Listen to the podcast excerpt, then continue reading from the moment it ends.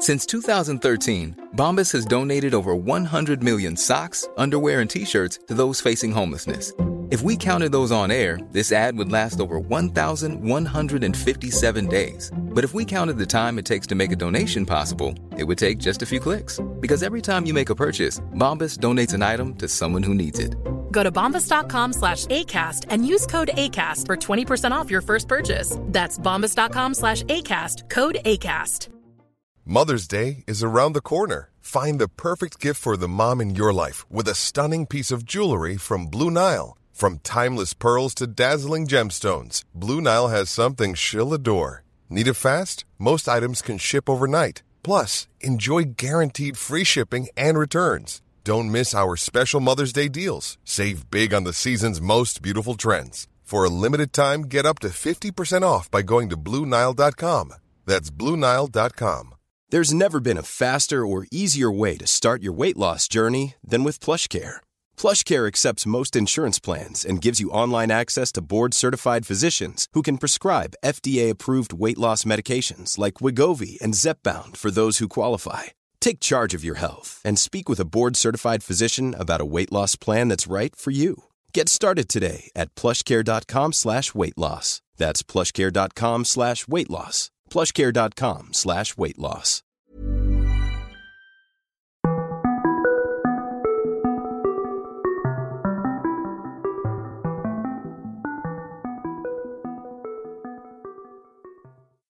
Välkommen till Hard Nerd Café avsnitt 4 Nördiga hjältar. Jag heter Dan och med mig har jag Anna. Hej Anna!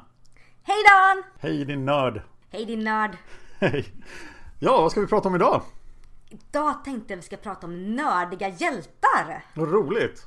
Ja, jag tänkte på det för att i förra avsnittet så pratade vi väldigt mycket om Carrie Fisher och Leia och hur hon har påverkat oss. Så tänkte jag, äh, nördiga hjältar det är kul. Får vi gräva lite grann i vårt arkiv också. Det låter jätteroligt faktiskt. Det gör vi. Eller hur? För alltså det finns ju jättemycket hjältar. Man har ju förebilder, man har idoler. Men just de här nördiga hjältarna är lite speciella för att jag menar när jag var liten och hade nördiga hjältar så skämdes jag lite grann för dem för att det var ju liksom inte riktigt coolt. Man skulle tycka om ja, men en musikartist eller en filmstjärna, inte någon i en serietidning. Nej. Så därför tänkte jag att det kan vara bra att lyfta fram att det här med att ha nördiga hjältar, det är rätt coolt. Mm, Det är ju det. Eller hur? En av mina är från en film. Arsla. Det får det lov att vara. När jag säger film så tänkte jag alltså typ Alltså filmstjärna, att man inte tycker om en filmkaraktär utan man tycker om typ Leonardo DiCaprio och inte typ hans karaktär i Titanic. Okej. Mm, så du klarar dig, Ja, tror vad jag. skönt. Hittigt, jag är jättenyfiken. Berätta. Nej, vi tar det sen. Du får börja. Ska jag börja? Mm. Mina kommer i en bestämd ordning och eh, filmgrejen är nummer två. Oh, spännande. Då tänker jag börja och jag tänker, jag tänkte, jag gjorde lite grann så här. Jag la upp mina hjältar på hur de har påverkat mig när jag var lite yngre. För att när jag började titta på alla mina nördiga hjältar så blev det en så lång lista. Så att då skulle vi suttit här tills i påsk. Oj då. Så jag valde tre. Och då börjar jag med min, de som var på när jag var liten och det är Turtles! Turtles! Ja! Teenage Mutant Ninja Turtles! Oj! Och det var ju bara för att när jag var liten och växte upp så fanns faktiskt Turtles på serietidning. Ja. På svenska? På svenska. Åh fan. Ja. Och jag läste ju väldigt mycket så här serier när jag var liten. Så här serietidningar som man kunde köpa i affären. Det var liksom ja, men, veckonöjet och att köpa nya serietidningar eller månadsnöjet beroende på hur ofta de kom ut. Men Turtles, när de kom ut så tyckte jag att wow, det här är jättecoolt. För jag hade sett lite grann av Turtles på TV under sommarloven. Men, men var det då den ursprungliga Turtles-serien eller var det någon slags derivat från tv-serien? För den är ju ganska annorlunda från den ursprungliga tv-serien. Eller vilken av tv-serierna i sig, för det är ju ganska många. Ja, eh, jag skulle säga att serietidningen jag läste den var liksom inte eh, så mycket baserat på den tecknade tv-serien jag såg på sommarloven. Nej. Jag upplevde att den serietidningen var lite grann mer av en förlängning av det och byggde ut universumet lite grann. Ja. Nu har jag slängt alla dem för jag var dum i huvudet när jag flyttade hemifrån. Men Nej! jag vet, eller hur? Men jag tyckte ju liksom att när jag växte upp och såg Turtles på sommarloven tyckte jag att det här är jättefräckt. Eh, för de är sköldpaddor och sköldpaddor är fantastiska. Och de slåss med jättekola vapen och det var fräckt. Och de åt pizza och pizza var ju världens bästa mat så det fanns ingenting som inte gick att gilla. Men inte att det var ninjor alltså, det var inte det som var grejen. Alltså nja, ninjor. Det var ju med att de var sköldpaddor och coola vapen. Ninjor var väl sådär, alltså ninjor i min värld hade kaststjärnor och ingen av dem hade kaststjärnor. Nej, det är sant. Så det med att de var lite coola och de var lite roliga och i tv-serien hade de väldigt mycket humor också. Ja, det vill jag säga att de hade i serien också, fast den var mörkare. Ja. Så jag, jag gillade det på något sätt. Det blev liksom lätt att ta till sig.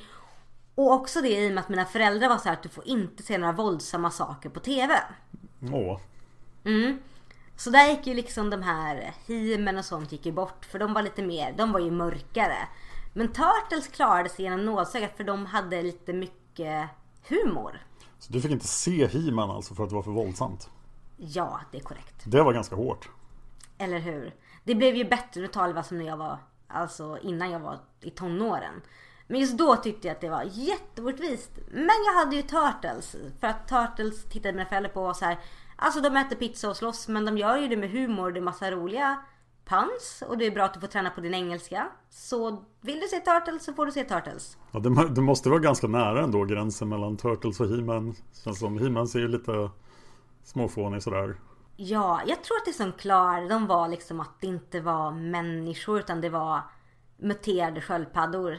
Ja, och noshörningar och allt vad det var. Ja, gud ja. Åh, Bebop och Rocksteady. Helt eget kapitel. Vilken Turtle gillar du bäst då? Ja, det var lite svårt där. Ja, så Donatello och Leonardo var ju de som var lite så här coola. Leonardo var ju leden, Donatello var teknikgeniet. Men jag tyckte om Rafael faktiskt. Vad var det du gillade med honom då? Ja men dels att han hade lite coolare så här, vapen och dels för att han var... Ja men jag vet inte, jag gillade hans humor. Han var ofta den som stod för de här humorinslagen i serien. Ihop med Michelangelo men Michelangelo fastnade inte på samma sätt. Nej, de har ju spelat mycket i de senare Turtle-filmerna på att Rafael är så himla arg. Men Ja, jag har inte sett de så här, Turtles-filmerna. hans stora egenskap är väl just att han är mer känslosam än alla. Åt alla håll. Och jag tror det var mycket det som fastnade. Plus då, han hade coola vapen. Han hade två stycken dolkar att slåss med. Och jag tyckte det var lite fräckt. Det var lite, det var lite ninjaaktigt. Mm. Hur lång tid tog det innan du fattade att det var size han slåss med? Det tog upp tills att tonåren kunde börja googla, hitta det på biblioteket. Ja. Annars var det, det är coola japanska dolkar som säkert gör något jättefräckt. Mm. Bryter av svärd. Det är väl det de gör. Så alltid när jag och mina killkompisar lekte Turtles så ville jag vara Rafael. Och det var lite svårt för att eh, jag var ju tjej och jag lekte med killar. Eh, och det var helt okej men jag skulle ju bara vara en tjej. Mm. Bara var April. Ja, och det var jättetråkigt. Men sedan så blev det så i serietidningen så fick Rafael faktiskt en flickvän. Yes. Det här känns som vi pratade om i förra avsnittet. Ja, det gjorde vi. Jag var ju tvungen att ta upp det igen. Ja. Man fick en flickvän som hette Ninjara som var en ascool ninjaräv från Japan. Så när jag kunde visa upp i serien och bara kolla, han har en flickvän, hon är tjej och hon slåss och hon är mycket mer aktiv. Jag vill vara henne. Så var det så här, "Ah, ja men då kunde du få vara henne. Perfekt. Och sedan efter det så var ett steg inte så långt att jag sa så här, ja men alltså kan inte Ninjara bara få typ, hon är inte med den här gången så jag kan väl vara Rafael för det är ju lite som att de hör ihop för de är ändå ett par. Och då funkar det. Det här visar ju vikten av att ha kvinnliga förebilder i sådana här serier. Eller hur? Sådär. Det, sådär. Men Rafael fortsatte alltid vara min favorit. Jag undrar om inte vi ska göra ett Turtles-avsnitt i framtiden helt så här. För att det känns som vi kan prata om det här hur länge som helst. Jag gillar ju också Turtles. Oh, vad kul! Men vänta lite. Innebär Ja. det att jag måste se de här jättekassa live action filmerna? Ja, vi kollar på dem och så lägger vi upp det på YouTube när vi sitter och tittar på dem. Jag behöver vin i så fall. vi kollar på dem, dricker vin. Ja, alltså min Turtles historia stannade ju på den gamla tecknade tv-serien och serietidningarna. Ja, Och sen när de här live action filmerna kom ut så tyckte jag bara fast jag tycker om att hålla mina minnen varma och mysiga och jag vill inte få dem nedsmutsade av dålig CGI. Ja, de filmerna har varit olika bra på att smutsa ner minnet kan jag säga. Vissa mm. saker har varit riktigt bra och vissa har inte varit så bra. Eh, jag vill berätta hur jag kom i kontakt med Turtles, för det är nog ja. ganska ovanligt. Jag spelade jättemycket rollspel när jag var tonåring.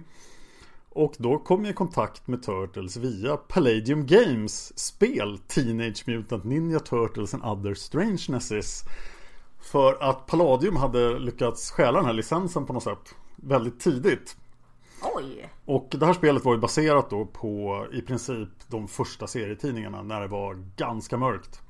Mm. Och så var det då, man spelade liksom muterade djur som uh, hade kampsports uh, kampsportsegenskaper då så att det var mycket ja, små nallar som kunde kung fu och sånt där. Och det var ju himla roligt. Tyvärr var systemet helt värdelöst. Så att uh, det gjorde att spelet föll, föll ut ur vår grupp till slut. Men jag, jag körde en del Turtles och sen blev jag via det liksom intresserad av det andra. Okej, det är en jätteintressant ingång för jag hade aldrig kunnat gissa att du hittade via rollspel. Nej, och sen har jag hängt med en ny generation Turtle-fans då de senaste åren som eh, väldigt tidigt kom i kontakt med Turtles. För Turtles har ju kommit tillbaka i vågor vid flera tillfällen. Ja, det är liksom en sån här grej som aldrig riktigt försvinner. Så jag har sett eh, hela den tecknade tv-serien, varenda avsnitt med eh, barn. Då. Så det har ju varit spännande. Oj. Mm, så jag har det ganska färskt. Jag är lite avundsjuk. Jag borde verkligen ta sig om hela den tecknade tv-serien för att jag minns den som väldigt rolig. Där har vi 200 timmar av YouTube-content. Vi tittar på hela den här. Ah, gud. Någon favoritkaraktär annars från Turtles då? Jag inser att vi måste lämna Turtles snart men jag måste veta.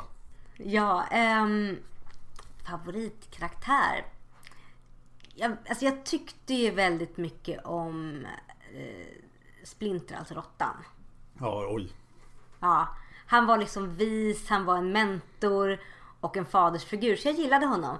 Sedan lite udda så tyckte jag om Shredder enbart på grund av att han såg så cool ut. Men han var ju inkompetent som ledare, hade jättekassa henchmen och minions och lyckades aldrig med någonting. Men han såg väldigt fräck ut. Hans dräkt var jätte, jättefräck. Jag tycker de lyckas göra Shredder fantastiskt bra i den allra första Turtles-filmen från, jag tror den är från 90. Och den såg jag faktiskt lite på. Mm. Där, där tycker jag de gör en riktigt, riktigt bra Shredder. Mm. Jag har inte vågat se det andra som sagt för att ja, det känns som att det kan gå fel. Man ska inte titta på tvåan och trean som följde upp den filmen. Och den... Casey Jones är väldigt bra gjord i den också. Ja, okej. Okay. Okej, okay, ska vi lämna Turtles då? För, så att det inte blir två timmar Turtles ännu. Men om ni gillar Turtles så be oss göra Turtles-avsnitt i kommentarerna. Precis. Vi kommer inte kunna se 200 avsnitt men vi kan se några av filmerna. Jag kan se 200 avsnitt. Eh, ja, inte jag. vi vill ju förstås också veta vilka era nördiga hjältar är. Så vi vill att ni skriver tre nördiga hjältar i kommentarerna på Facebook eller på YouTube. Och vi finns då på Hard Nerd Café på båda ställena. Precis, gör det. Men Dan, vad är din nördiga hjälten. Nu vill jag höra en från dig. Ja, det här kommer den första av mina tre nördiga hjältar. Och jag har rangordnat dem. Så det här är den viktigaste av de nördiga hjältarna. Som Oj. påverkat mig otroligt. Så pass att jag nästan fortfarande lever mitt liv med det här som ideal. Nej men gud vad spännande. Mm. Och det är Reed Richards, Mr Fantastic i Fantastic Four. Nej, vad fräckt! Jag har alltid älskat Marvel och jag har alltid älskat Fantastic Four mer än någonting annat. Jag vet att det är ganska ovanligt ändå. Fantastic Four betraktas som nästan lite nördigt av Marvel-nördar. Mm. Eh, jag är inte riktigt säker på varför, men det är ganska annorlunda från andra superhjälteserier. Och det var kanske det som fick mig att fastna för det då. För att de har, då har den här gruppen som är mera som en familj. Det är bara de här fyra och de har de här täta relationerna. Det är Reed, det är hans fru Sue och det är hans kompis Ben. Uh, The Thing då och så är det då Reeds svåger, lillebror uh, Johnny Storm, uh, Human Torch. Och ja, Marvel är ju fullt av genier så pass att de i de här senaste Marvel-filmerna har försökt tona ner det lite. Att folk är inte liksom Tony Stark får vara ett geni och, och Bruce Banner får väl också vara ett geni liksom. Men måste ändå tona ner det lite. Det finns för mycket smarta killar i Marvel-universumet. Mm, det blir för mycket nästan. Och speciellt är de just killar också väldigt ofta. Mm. Men Reed stack ut. Han var lite smartare än alla andra. Och han hade det här och Fantastic Four fick alltid de här värsta problemen av alla. Medan Spiderman höll på att liksom stoppa bovar och Avengers var väl lite inne åt det här hållet också. Men Daredevil också så här stadsproblem, liksom, någon, någon ärkeskurk liksom. när någon skulle äta planeten eller något så här, då var det alltid Fantastic Four som var inblandade. Ja men de var mycket mer out and about. Och sen det fantastiska Baxter Building, deras eh, högkvarter då som de hade innan de byggde mm. Freedom Plaza.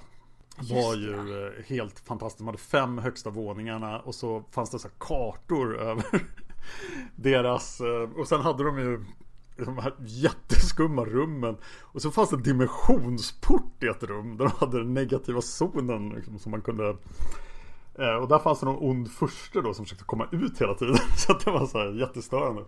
Jag hade helt förträngt det. Varför hade de ens det rummet? Nej men det var Reed forskade ju i alla möjliga galna grejer och det bara hände saker liksom just för att han gjorde så mycket vansinniga uppfinningar. Men han hade ändå inte den här uppfinna Jocke-approachen liksom, utan det, det kändes trovärdigt hela tiden men det blev ju katastrofalt. Så det var så nej nu är negativa zonen öppen igen bara wow. Stäng den, stäng den! Det här borde hälsomyndigheterna göra någonting åt. ja. Mitt i New York också. Jag ritade fruktansvärt mycket serier när jag var liten. Jag har fortfarande allihop kvar. Och eh, jag tyckte de var jättebra men det var ju väldigt mycket kopior av Fantastic Four. Eh, jag hade också massa olika superhjältegrupper och sådär men de, de coolaste var ju då Rymdens Fyra. Som var en kopia av Fantastic Four och eh, deras ledare var en kopia av Reed Richards, bara ännu coolare. och han var ju givetvis jag då liksom. Ja. Så att det här med eh, Och jag, jag gick eh, Jag var ju nörd när jag var liten och jag var helt övertygad om att jag var liksom, exceptionellt intelligent. Och det var jag väl i de sammanhang jag var i då. Eh, och det, det fortsatte jag tro ända fram till jag började på KTH då och fick se riktiga genier då. Så, vad jobbigt, jag är inte smartast. Oh. Oh. Men jag på något sätt det här Reed Richards liv har varit lite, lite idealet nu och nu eh, ja, nu har jag fortfarande övertygelse är lite smart i alla fall. Jag har en eh, jättefin fru då som så får spela rollen av Sue. Hon kan inte bli osynlig. Hon har en lillebror. Mm, jag har inte mm. provat att tända eld på honom än. Men Gör inte det. Han är ganska lugn jämfört med Johnny Storm också. Så än så länge. Flertal kompisar som har varit större och starkare än mig. Så att Ja, när, när jag började fundera på det här så, så insåg jag att det här har ju påverkat mig hur mycket som helst. Det är jättespännande just det där. Och det kanske är just de här serierna jag läste som liten, för jag började ju tidigt. Kanske mm. åtta när jag började läsa Fantastic Four. Som har gjort att jag kan fatta så här vansinniga beslut i mitt liv som eh, att försöka leva på podda och göra YouTube-grejer. Vilket jag inte rekommenderar för någon. Det är helt otroligt galet. Men, och jag har fattat liknande beslut för. Jag har ju spenderat ett år som författare och så här konstiga saker. Bara vågar ta ut svängarna. Mm. Så att på många sätt så lever ju det här superhjältelivet. Att du faktiskt vågar. just att du vågar lite mer och inte bara inte ska väl jag. Att du bara jo jag ska. Mm. Vad skulle Reed Richards ha gjort? Öppnat den negativa dimensionen. ja typ. Eh, jag måste säga några ord om filmerna också då förstås. Att de här filmerna som kom förra årtiondet mm. var ju inte superbra. Men det var Fantastic Four ändå. Så jag var ju där på bio och såg dem. Och det var någonting som saknades. Mm. Vad skulle du säga? Var det magin eller var det? Ja, på något sätt var det det. Alltså jag trodde att det skulle bli så bra. Och det var ju ändå inte dåligt. Men jag vet inte, det träffade inte rätt på något sätt. Jag kan inte riktigt förklara det. Men känner du att det hade varit bättre om de gjort en, en ny upp, en rerun på filmer? Eller vill du bara att de lägger ner och inte gör några filmer alls? Nu ska de väl göra en till. En, en uh, reboot på Fantastic Four tror jag. Ja just det ja. Ja det har varit ryktat länge. Men jag vill speciellt påpeka om ni kan komma över den osläppta filmen från 1994. När det var ett företag som satt på licensen för Fantastic Four. Och så hade de inte gjort någonting så skulle de förlora licensen. Och då fake gjorde de en film. Så att de spelade in en hel film men de hade aldrig tänkt att släppa den. För den största kostnaden för en film är ju marknadsföring och liksom distribuering och så vidare. Så att de hyrde No Name Actors, spelade in en hel Fantastic Four-film. Men de berättade aldrig för skådisarna att den här aldrig skulle komma ut. Men varför spelar de in den om de aldrig tänkte släppa den? Jo men då fick de behålla licensen tills de kunde göra en ordentlig ansträngning att uh, göra en Fantastic Four-film. Okej, det var så. Och det var mycket på grund av det som det dröjde så länge, vad jag förstår, som det faktiskt kom ut en film. Eh, det var väl 11 år senare då som det kom en riktig film. Mm. Men den här filmen har ju läckt. Åh, oh, så det är inte den osläppta filmen längre? Nej, så den går att få tag i. Och jag är lite förtjust i den faktiskt. För att man ser de här no-name skådespelarna som liksom Åh, det här är min stora chans. Jag får göra den här kända serien. Och de, de gör allt de kan under inga, alltså de har inga förutsättningar alls att lyckas från bolaget. Rekvisitan är värdelös, effekterna är värdelösa och så. Men ja, jag, jag, jag tycker om den filmen ändå. Och mitt hjärta blöder lite grann för de skådisarna som trodde att det här blir mitt stora break, var med en superhjältefilm och sen bara nej, okej. Okay. Jag är Invisible Woman en stor film, ja det här är min break. Bara nej det är det inte. Åh. ja. Det om Reed Richards. Då tar vi din andra hjälte. Ja, jag eh, går tillbaka till barndomen igen lite grann. Eller ja, nu är vi inne på mitt, vad är vi? Nästan tonår i alla fall. Ja. Och då visades serien Thundercats på TV4. Oh! Mm, och jag följer som en fura för den här serien. Och jag vet fortfarande inte varför. Ja, vi har ett problem här för jag, jag vet inte ens vad det här är. Så nu får du berätta. Va?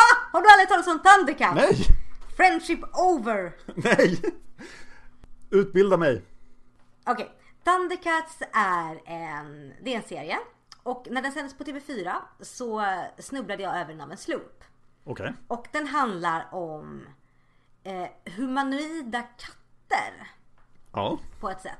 Det, det, de har kroppsbyggnad som människor men har samtidigt väldigt mycket egenskaper som katter har. Och det är en grupp som består av Leonor, Chitara, Tiger, Panther, Wiley Kit, Wiley O, eh, Snarf och sen så kommer lite andra figurer. En, och grundstoryn är att de, deras planet ja. förstörs. De flyr från sin planet. Åh nej. En liten grupp. Ja, de flyr en liten grupp i sin planet och där har de då med eh, den här gruppen och den unga arvtagaren då Leonor som är kanske 10-12 år. Okay.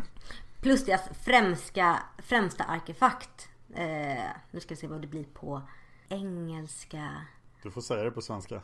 Ja, Omens svärd heter det. Som är deras... Eh, får jag göra ett antagande här? Jag tror att det här är en tecknad serie. Det är en tecknad serie, ja. det är helt korrekt. Hade det varit otecknat hade den varit jättehemskt att kolla på. Ja, det kan jag tänka mig. Ja. Men de flyr då eh, och sen blir de attackerade av mutanter. Okej. Okay. Och de här mutanterna, det är en som heter, det är en som ser ut som en schakal, en som ser ut som en stor ödla. Typiska mutanter, lite grann som Bebop och Rocksteady Turtles. Och okay. så kraschlandar de på en planet. Oj! Jag får backa bandet. De blir attackerade av mutanter. Mm. Och då deras vice ledare bestämmer sig för att alla på den här, i den här gruppen ska läggas då i de här, här små poddar och gå in i hypersömn. Ja, som man gör när man ja. blir anfallen av mutanter. Precis, för att de ska då, de ska ju fortfarande till den här planeten. Ja. Och då den här vice ledaren, han inser att han kommer ju inte överleva. Punkt. Det kommer, det kommer inte hända för att det tar, det här är inte Star Wars, det tar tid att resa genom rymden.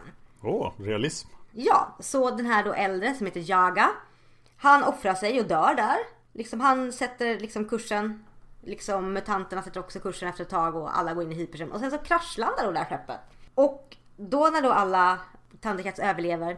Men det visar sig att Leonor har, det har varit en spricka i hans podd så han har åldrats. Så han är nu ungefär eh, 20-ish, 20-22 ja. i kroppsbyggnad. Men han är fortfarande ett barn. Det är ju bara hans kropp som har åldrats men inte hans sinne.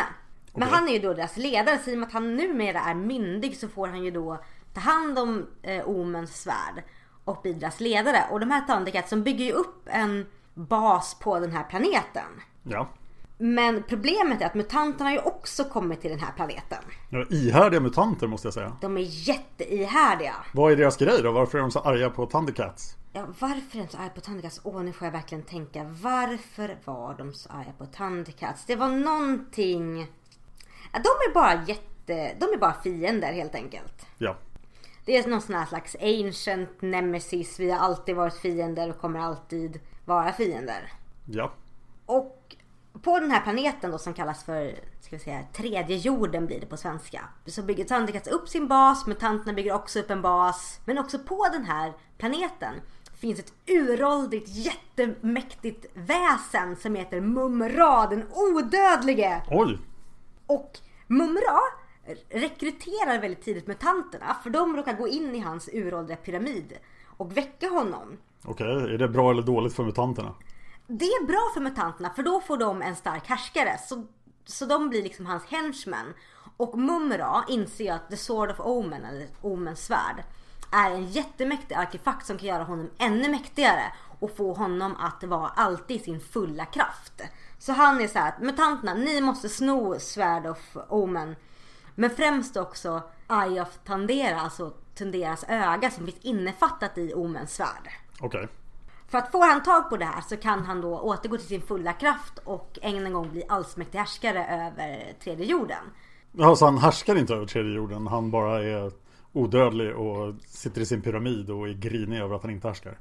Ja, han är lite baserad på många egyptiska härskare. Han är ju liksom en, han har ju liksom sin mumieform där han är liksom jättegammal insvept i mumiegrejer. Ja. Och han bor i en pyramid. Så för många hundratusen år sedan så härskade han allsmäktigt tills han tappade sin kraft och då blev citationstecken begravd i den här pyramiden. Men han är ju odödlig så han lever fortfarande. Men han kan liksom inte återgå till sin fulla kraft helt och fullt. Utan han kan ha liksom så här, någon gång per avsnitt eller vartannat avsnitt så är han bara nu går jag min fulla kraft och kan göra massa grejer och sen bara nu är jag jättetrött och måste sova. För att det här tog jättemycket kraft. Då måste vi fråga, finns de här liksom invånarna på planeten som han härskar över, finns de kvar också? Nej, det här liksom, han är ju det sista spåret av en uråldrig civilisation. Så planeten har ju liksom fortgått utan honom. Jag ser hur din, eh, hur din Egypt, Egyptien-mani kickar in här också. Ja, eller hur? För Anna är väldigt förtjust i gamla Egypten. Jätte, jätteförtjust i gamla Egypten. Men här har vi en ond, ond mumie. Munmra är ju inte en trevlig människa och han är ju chaotic evil. Han är så här, jag ska ta över allt, härska allt, alla ska buga sig för mig eller dö. Ja. Och Thundercats tycker ju att det här är inte så jättebra men de har inte heller så mycket kraft att spåra upp honom och döda honom. För de vill ju mest bygga upp sitt liv, sin civilisation. Ja. Och också lära då den unge Lejono att faktiskt eh, mogna och bli en kapabel ledare. Ja. Så resten i Thundercats-gruppen, det, det är deras huvudsakliga uppgift liksom att bygga upp ett liv och också att Lejono blir en bra ledare. Så det är liksom, hela Thundercats består av små äventyr där de liksom upptäcker planeten, eh, interagerar med varandra, interagerar med mutanterna eller Mumra och liksom på så sätt för historien framåt. Vem är favoritkissen då? Jag får nog säga att det är Chitara som är den... Det finns två stycken kvinnliga Thundercats. Ja. Och sen finns det fyra stycken manliga tror jag, om jag räknar rätt. Okej. Och Chitara tyckte jag var jättefräck. För alla Thundercats är ju baserat på ett visst kattdjur. Lejonodo som är baserat på ett lejon. Wily Kit och Wily O som är baserat på små vildkatter. Panter som är baserat på en panter. Chitara som är alltså då baserat på en gepard. Åh, så hon är snabb. Ja, och just det att hon var jättesnabb och var jätteduktig på att slåss. Det var ju allihopa, men hon var exceptionellt duktig. Det tyckte jag om. Plus att jag alltid drömde om att ha liksom super super speed, alltså vara jätte Ready to pop the question? The jewelers at BlueNile.com have got sparkle down to a science with beautiful lab grown diamonds worthy of your most brilliant moments. Their lab grown diamonds are independently graded and guaranteed identical to natural diamonds, and they're ready to ship to your door. Go to BlueNile.com and use promo code LISTEN to get $50 off your purchase of $500 or more. That's code LISTEN at BlueNile.com for $50 off. BlueNile.com code LISTEN. Many of us have those stubborn pounds that seem impossible to lose, no matter how good we eat or how hard we work out. My solution is PlushCare. PlushCare is a leading telehealth provider with doctors who are there for you day and night to partner with you in your weight loss journey. They can prescribe FDA-approved weight loss medications like Wagovi and Zepbound for those who qualify. Plus, they accept most insurance plans. To get started, visit plushcare.com slash weight loss. That's plushcare.com slash weight loss. Hi, I'm Daniel, founder of Pretty Litter. Cats and cat owners deserve better than any old-fashioned litter. That's why I teamed up with scientists and veterinarians to create Pretty Litter. Its innovative crystal formula has superior odor control and weighs up to 80% less than clay litter. Pretty Litter even monitors health by changing colors to help detect early signs of potential illness. It's the world's smartest kitty litter. Go to prettylitter.com and use code ACAST for 20% off your first order and a free cat toy. Terms and conditions apply. See site for details. snabb, kunna springa snabbt. Jag drömde liksom om att kunna springa snabbt på gympan. Och i och med att geparder har väldigt så här, de, de är väldigt snabba på korta distanser. Ja. Så inbillade jag lite grann att om jag, jag, jag är snabbast på 60 meter. Då är jag typ som Kitara, det är asfräckt. Ja. Så hon var nog min absoluta favorit. Men jag hade ju eh, en annan favorit i serien också. Det var Tiger. Som var en av de manliga Thundercatsen. För att han var den som var lite mer nörd på det sättet. Han var litterär. Han tyckte om kunskap. Han mediterade mycket.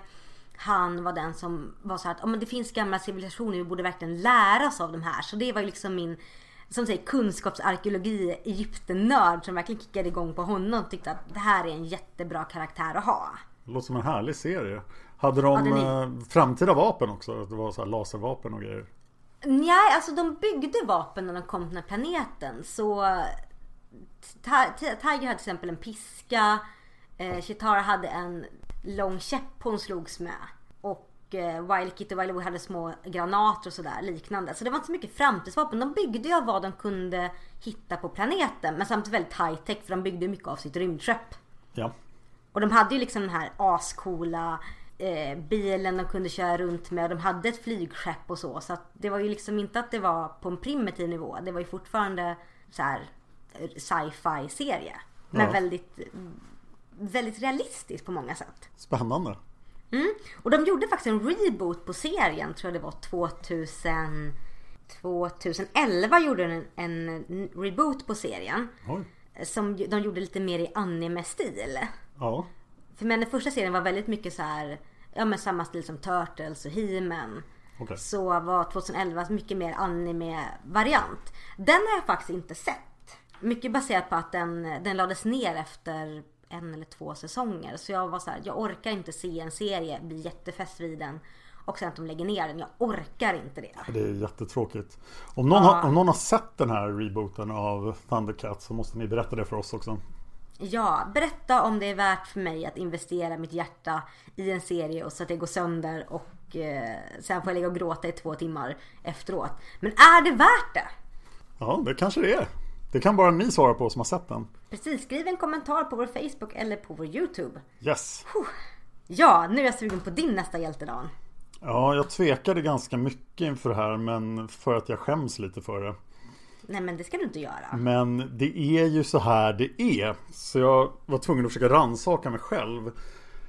Och min andra hjälte är Conan. Barbaren! Ja. Men Nej vad kul! det är inte Conan från böckerna.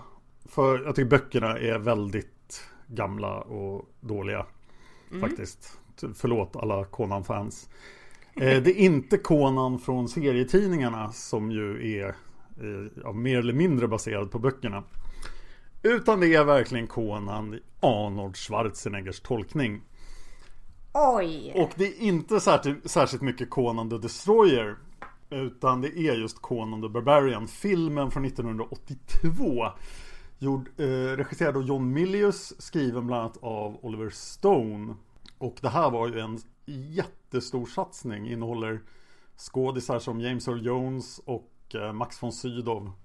Just det, ja. Och jag tycker den här filmen är fullständigt briljant Men den fick lite för mycket utrymme i mitt liv när Just när vi spelar rollspel Jag tycker den filmen ändå är ett fantasy-epos Och det är ett fantasy-epos Som är så hårt på något sätt och, Okej. och så välskrivet att det är ju en klassisk hämndhistoria Och de har inte alls brytt sig om böckerna. Liksom, allting är fel om man jämför med böckerna. Men de har fått ihop en väldigt ren hämndhistoria. Eh, framförd av jättebra skådisar. De har då Sandal Bergman som spelar Valeria. Som gör en väldigt bra kvinnlig barbar också. Som just liksom tar bort den här bilden av kvinnor som kanske finns i Conan-serien och i, i Conan-böckerna. Mm, för det var inte en jättebra bild, eller hur? Nej, så vi fastnade för det här i, i rollspelsgruppen och sen blev det en grej att jag och en kille lärde oss citera hela filmen. What? Hela Ja, filmen? Hela filmen, varenda replik. Och det är inte så svårt för att Arnold kan inte prata engelska i den här filmen. Så han har väldigt lite repliker. Han säger Crum och You killed my father. och, och så här episka lines liksom. Det finns en period i filmen där Arnold inte säger ett ord i 43 minuter. Oj!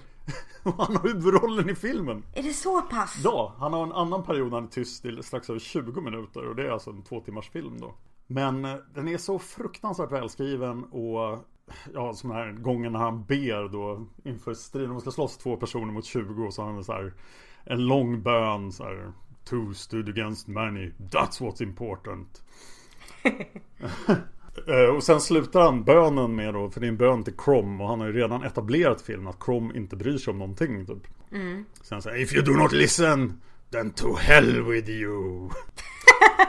Eh, Men sen blev det ännu värre för att när jag kom upp och just började gå på KTH så träffade jag nya nördar och då var det en kille som heter Anders som hörde talas om det här så tyckte han, men jag kan också lära mig den här filmen utan till. Och så blev det en grej att vi på varenda fest körde, höll på att citera Conan. Nej! Här, nu håller jag mig ifrån att citera Conan, jag är inte säker på att jag kan hela nu, men vi har alltså ganska nyligen, kan det ha varit något år sedan i alla fall, som vi liksom greppar varsitt sexpack och så kollar vi på Conan innan vi går ut. Det låter ju som en fantastisk förfest. Och sen började vi driva in då på, liksom, behövde man fylla mer tid, då ser man ju Conan the Destroyer också. Men Conan the Destroyer är inte alls lika bra. Fast den innehåller en del jättesköna citat också. Men vad var det som gjorde att det, just Conan blev så här, i, i, så här, vad säger man? Ikonisk för dig? Jag tror just att det var det här att vi eh, Att det blev en grej att citera filmen utan till och att den var så lätt att citera utan till. Men det var väl också just att han var så badass för en fantasyhjälte att han liksom Ja i princip var han ju fullständigt så mansideal eller vad man ska säga. Han var liksom stor, stark Tillräckligt smart för att klara sig Ganska långt från Reed Richards Ja, det var det jag tänkte på. Och så har han den här attityden att jag tycker att Arnold gör den här tolkningen så himla bra just för att den är så perfekt för honom. Han är ju mega pumpad fortfarande. Det är bara så kan det vara ett år efter hans sista Mr Universum-titel. Han är ju jättestor och det, han spänner sig hela tiden också. Det är så här, och nu ska jag svinga mitt svärd men först håller jag det lite över huvudet så här så jag bara, ah, kolla min biceps.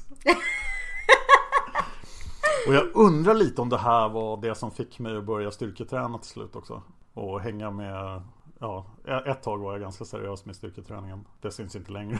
Du ville bli som, Con, som Conan. nej, det ville jag väl aldrig riktigt. Men eh, det var ändå någonting att tänka på när man stod där på gymmet. Ja, alltså jag köper det helt och hållet. Jag tycker annars att Arnolds bästa insats är i Pumping Iron, den, den kroppsbyggarfilmen från 75 när han framstår som ett ärkesvin. När han håller på att vinna Mr Universum då. Den är sevärd kan jag säga. Det är en dokumentär. En dokumentär, kanske till och med jag kan se den. Jag, är, jag, tycker, så, jag tycker just dokumentärer om kända personer är väldigt intressanta. Eh, och sen får vi också, nu, nu börjar det bara handla om den här filmen och inte om Conan som person här. Men jag måste ändå nämna då eh, James Earl Jones prestation som ärkeskurken, som Falsa Doom. Han har inte mycket gemensamt med Falsa Doom från böckerna. Men han gör en fantastisk insats. Det här är liksom James Earl Jones helt som skurk. Vi ser allt det som gjorde Darth Vader så bra. Plus att han ju faktiskt får vara där och agera och vi ser hans ansikte. Ja, det är, alltså James Earl Jones är ju duktig. Och ja, det finns ju många, många jättebra liksom, sekvenser som vi gillar att citera speciellt mycket då. Men Max von Sydow som King Osric, the usurper. Just det, ja. Åh. Han, han är bara med i en enda scen och håller ett tal om då varför då måste Conan och hans kompisar måste ge sig iväg och döda då Talsa Dum. Men det talet är fullständigt episkt. Så jag rekommenderar den här filmen varmt. Och jag var väldigt, jag gillar Jason Momoa, jag tyckte han gjorde en bra insats eh, i Game of Thrones men eh, ja, nej det var inte min Conan. Åh. Jag är djupt besviken på den nya filmen. Ja men det är ju viktigt där. Ibland är det ju inte så att det är just en karaktär utan det är som hur de lyfts fram. Ja, de, trots att Arnold liksom spelade så mycket på, på att han var stor och stark så, så tyckte jag just actionen och det var liksom bara det i den nya filmen. Det var Mm. bara stor stark kille som i massa actionscener. Liksom, det fanns inget hjärta. Nej, och det är viktigt faktiskt.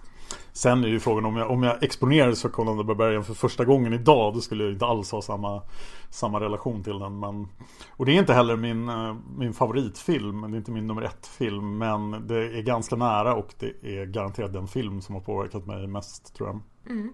Ja, då går vi vidare till din tredje hjälte Ja, och du kan kanske gissa vad jag kommer välja min tredje hjälte ifrån. Ja, det kan jag En liten tjej med jättelånga flätor Sådär en 14 Rätt söt Ja, alltså alla som känner mig vet ju att jag älskar Sailor Moon och det har ju aldrig någonsin gått över. Det började ju som en kärlek i tonåren och sen så jag tror jag kommer bära med mig den tills jag dör alltså. Kärleken till Sailor Moon på så många sätt. Men det är inte Sailor Moon som karaktär faktiskt. Nej, vem är det då? Det är Sailor Mars, Rei Hino. Sailor Mars, varför det då? För att jag kunde så mycket relatera till henne på så många sätt. Eh, hon... eh, För så du, här- du, växt, du växte upp i ett tempel med din uh, perverse farfar. Nej! det hade varit rätt coolt att växa upp i ett tempel, men nej.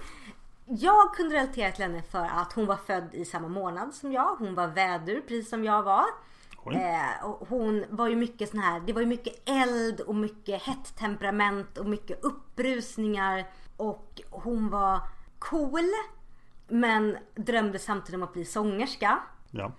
Och hon var väldigt tuff och hård men hade en väldigt mjuk sida och allt det kunde jag relatera till. Jag kunde liksom, förutom det att jag tyckte att vi föddes samma månad och samma stjärntecken. Det måste vara ödet som vill, att, eh, som vill det här. Så var det ju också det att jag sjöng mycket när jag var yngre och jag drömde om att, på ett sätt om att bli en stor sångstjärna. Jag ville vara tuff och hård men jag var väldigt mjuk på insidan. Och jag älskade liksom, liksom rött var min favoritfärg. Det var väldigt mycket som liksom bara klickade med Sailor Mars på ett sätt som det inte gjorde med de andra karaktärerna. Och då älskar jag ändå Sailor Moon jättemycket. Jag tycker hon är hjärtat i serien. Men jag kunde inte riktigt relatera till henne för jag tyckte att hon, hon grät för mycket. Hon var lite för mesig medan jag kunde tänka, jag var såhär, ja ah, men Sailor Mars, Ray. Jag tycker om hennes lugna elegans i kombination med hennes jätteaggressiva utbrott. Ja. Det, det kändes verkligen som att det, det blev min favoritkaraktär. Så alltid när, när det fanns liksom merchandise och böcker och så att köpa så köpte jag de som var liksom Sailor Mars om det fanns eller om det fanns ja men t-shirts så vill jag ju ha Sailor Mars för hon är fortfarande den coolaste personen jag vet. Jag, jag kan liksom inte beskriva riktigt vad hon har betytt för mig och vad serien har betytt för det är så otroligt stort men serien för mig var ju första gången där som jag såg en serie på tv som hade en där alla huvudrollerna var spelade av, liksom, av kvinnor. Det här är en tecknad serie men alla huvudrollerna var kvinnor. De fick vara hjältar. De räddade världen på egen hand. Det fanns, Maskerade rosen, en man fanns någonstans i bakgrunden som kärleksintresse men han var inte nödvändig för att de skulle klara sig. De kunde göra det här på, ex, på helt egen hand. De kunde lösa saker helt själva. De hade en jättestark vänskap. Och det fanns söta katter med. Ja, det gjorde det absolut. Ja, och Ray för mig blev någon slags... Eh, ja men hon blev så otroligt stark eh, så här, ideal att nå upp till. För att det förenade liksom så mycket av de grejerna som jag själv slet mycket med. Liksom att jag, jag hade ett hett temperament, jag brusade mycket upp. Men jag ville vara väldigt tuff och elegant och ville vara en dam.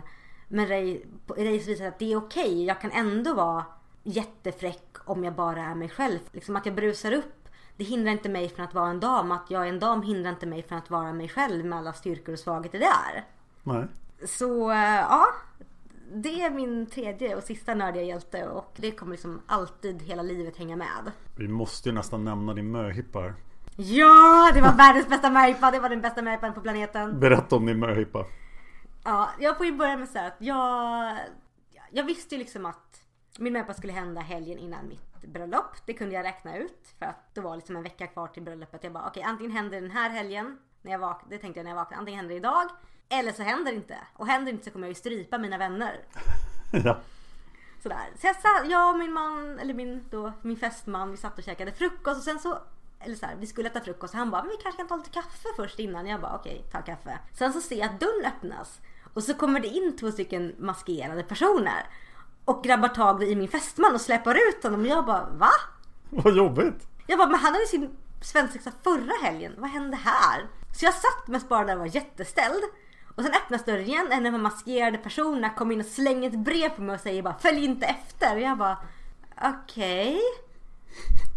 Okay. Och jag var jätteställd och sen så öppnade jag då det här brevet och så var det en ledtråd. Någonting, någonting med laser, någonting. Det var skrivet på rim. Men jag greppade det fortfarande inte riktigt. Och jag var så här, vad ska jag göra nu? Ska jag ringa? Ska jag, vad, vad gör jag? För då gick det liksom kanske en drygt fem minuter, tio minuter, en kvart, 20 minuter. Jag gick runt hemma och var så här, ha, vad gör jag? Letade, gick och pratade med katten. Jag bara, vad ska jag göra? Och katten bara, jag vet inte vad du ska göra. Skit väl jag i, tyckte katten. Ja, och sen så var det så här, läste ledtråden igen. Jag bara, okej, okay, jag ska alltså försöka rädda honom eller någonting. Ja, det måste du göra om du ska kunna gifta dig med honom. Ja, lite så. Så jag hade faktiskt tagit på mig skorna och gått ut på trappan och låste dörren. Och då kommer väldigt många av mina vänner i Sailor Moon-dräkter. Och min bästa kompis bara, vad gör du? Vad håller du på med? Jag bara, jag vet inte. Hon bara, nu ska vi gå in. Du ska få ett uppdrag. Jag bara, okej. Okay. Och alla hade klätt ut sig till en karaktär Sailor Moon och jag fick ju vara Sailor Moon då såklart. Ja. Och så de hade köpt en dräkt till mig och så fick jag ta på mig dräkten och så åt vi världens största frukost och sen så sa min bästa kompis, men du Anna, din fästman är ju borta. Hur tänkte du här? Jag bara, jag vet inte riktigt. Hon bara, nej men nu får du gå och ta på dig träningskläder och sen ska vi åka och rädda honom. Wow. Ja.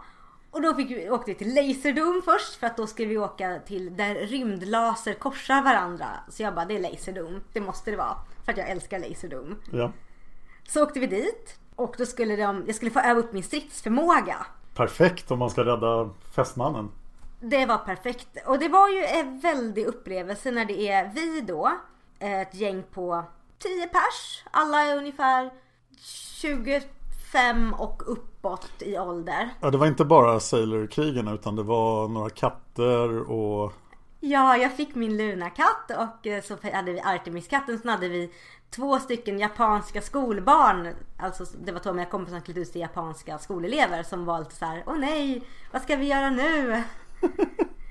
Men vi skulle då alltså spela Laserdom och våra motståndare var alltså då en skolklass på 8-10 år. Oj. Jädrar vad vi körde över dem. Ja, vad bra. Ja, de skulle bara ha det. De fuskade också de jäklarna. Ja, då ska de bara ha. Mm. Så det gjorde vi och sen så, så insåg jag när jag kom ut att men där var ju inte min fästman. Och sen så fortsatte hela dagen så att jag skulle göra olika uppdrag för att liksom då, första var att få tillbaka mina, liksom, träna upp min stridsförmåga. Andra var att när vi kom, jag kom hem och vi hade duschat och bytt om i våra Sailor Moon-kläder så, så här, och nej, våra krafter funkar inte. Så skulle vi göra armband då för att liksom powera upp våra krafter. Och så åt vi samtidigt lunch och bakade cupcakes och sen så begav vi oss ut på stan och vi gick till japanska trädgården i Botaniska och drack te för att då kunna då meditera över vart han kunde finnas. Och slutligen då så gick vi till Slottsskogen i Göteborg. Ja. Där vi gick ner och då står min fästman där. Oj! Klädd som maskerade rosen. Men det inser vi att han har blivit ond. Han har blivit övertagen av de onda demonerna. Nej! Ja, så att eh, han, gjorde, han gjorde någon attack och alla bara ramlade omkull. Och jag bara, vad händer nu? Och de bara, det är du som kan rädda honom. Jag bara, aha. Jag bara, jag förstår inte. Och min andra bästa kompis bara, kyss honom! Jag bara, ah, kärlekskraft. Ja, ja! Perfekt. Så då rusade jag på honom och dodgade en attack och sen så kysste jag honom och då bröts förtrollningen. Så jag som Sailor Moon fick faktiskt rädda min maskerade ros. Perfekt. Ja det var fantastiskt. Och hela dagen så var vi ju då våra Sailor hjältinne-uniformer och kattdräkter och skoluniformer. Och det var, jag tror det kan vara världens bästa möhippa någonsin. Den låter väldigt bra. Ja. Jag har inget ont om de som arrangerar min svensexa men den hade inte lika tungt nördtema. Jag fick inte jag fick inte åka till negativa zonen eller Det kanske var bra för resten av jordens befolkning. De kanske tänkte på det Dan. Eh, Jag fick stryk av en UFC-fighter dock, men det passar Va? inte in i den här podden. Det får du berätta om när vi pratar om eh, sport och MMA. För det är också lite nördigt. Ja, lite nördigt är det faktiskt. Men du, nu är jag ju jättenyfiken på din sista hjälte. Ja, jag funderade länge på det här och förkastade en massa alternativ. Ja, jag har ju några saker till att säga om Sailor Moon egentligen. Men det gör jag inte nu, utan det sparar vi till senare när vi gör Sailor Moon-avsnitt. Ja, för det måste vi göra. Ja, så att jag tänkte ju på eh, Lord of the Rings som har påverkat mig jättemycket. Jag tycker fortfarande det är en, bland det bästa fantasy som finns. Till och med innan filmerna.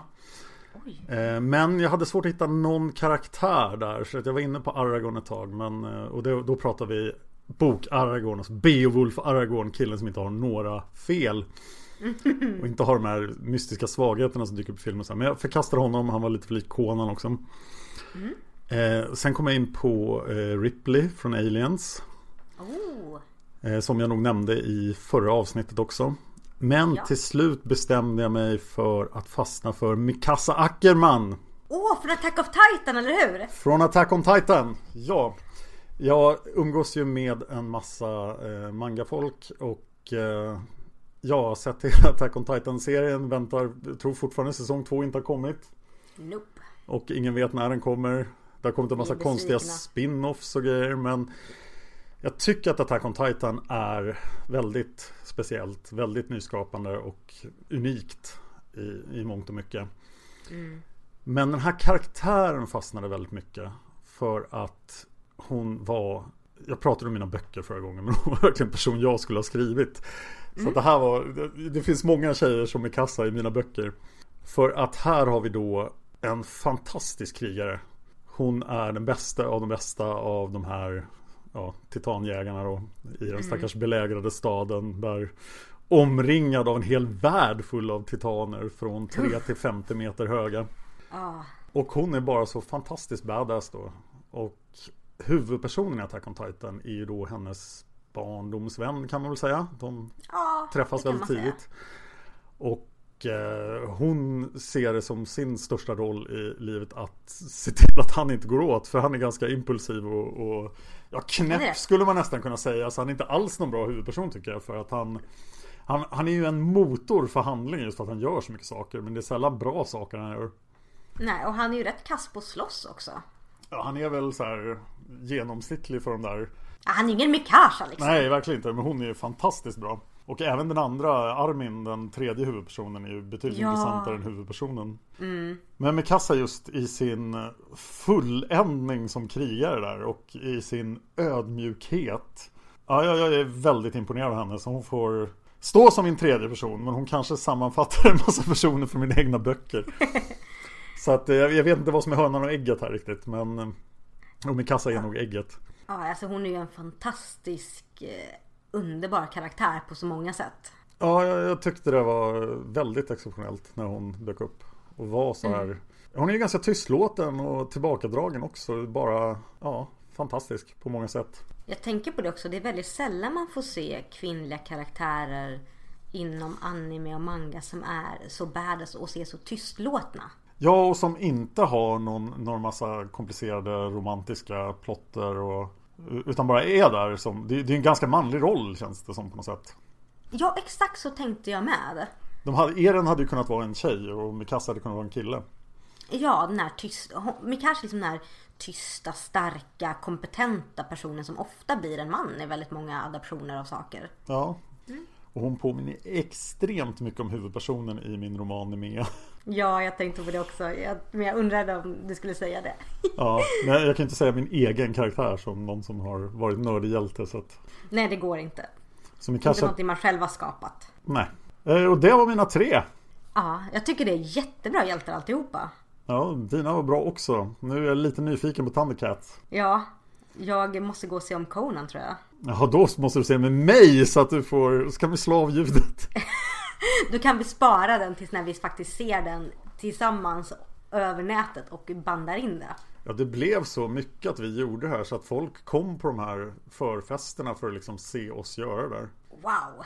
Vi, ja, vi- var också en gång på en, eh, en bizarr bussresa från Norge där det fanns två personer på bussen som bråkade hela tiden med varandra.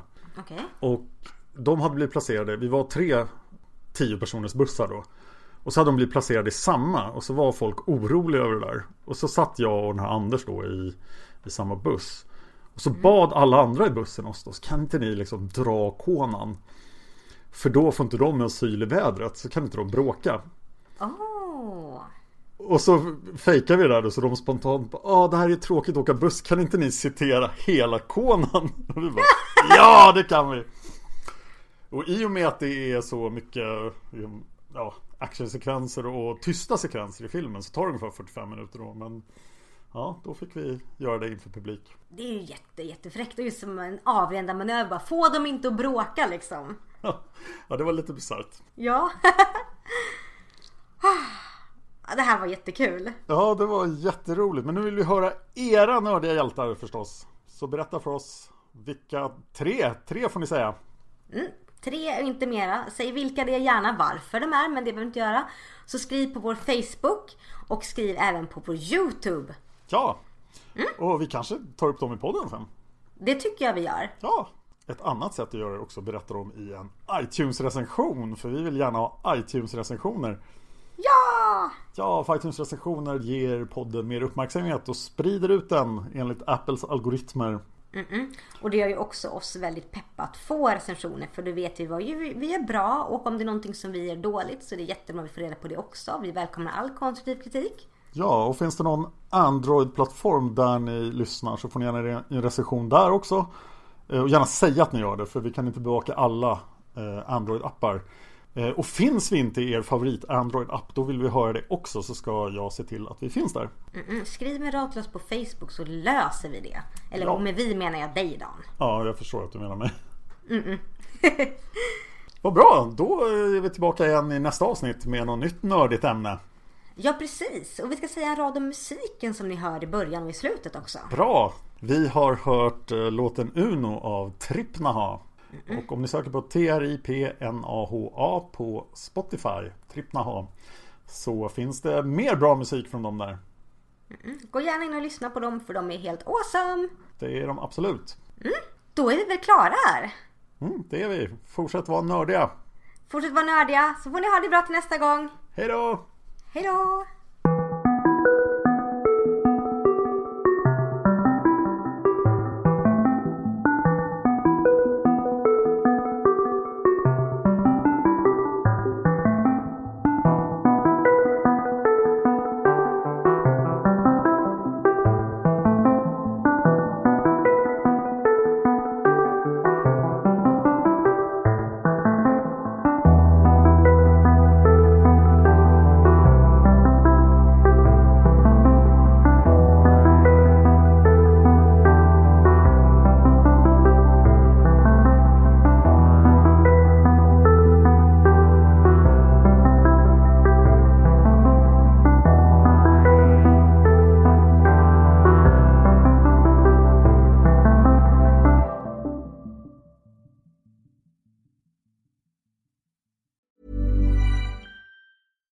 I'm Daniel, founder of Pretty Litter. Did you know cats tend to hide symptoms of sickness and pain? I learned this the hard way after losing my cat, Gingy. So I created Pretty Litter, a health monitoring litter that helps detect early signs of illness by changing colors, saving you money and potentially your cat's life. Pretty Litter is veterinarian developed, and it's the easiest way to keep tabs on your fur baby's health right at home. Go to prettylitter.com and use code ACAST for 20% off your first order and a free cat toy. Terms and conditions apply. See site for details.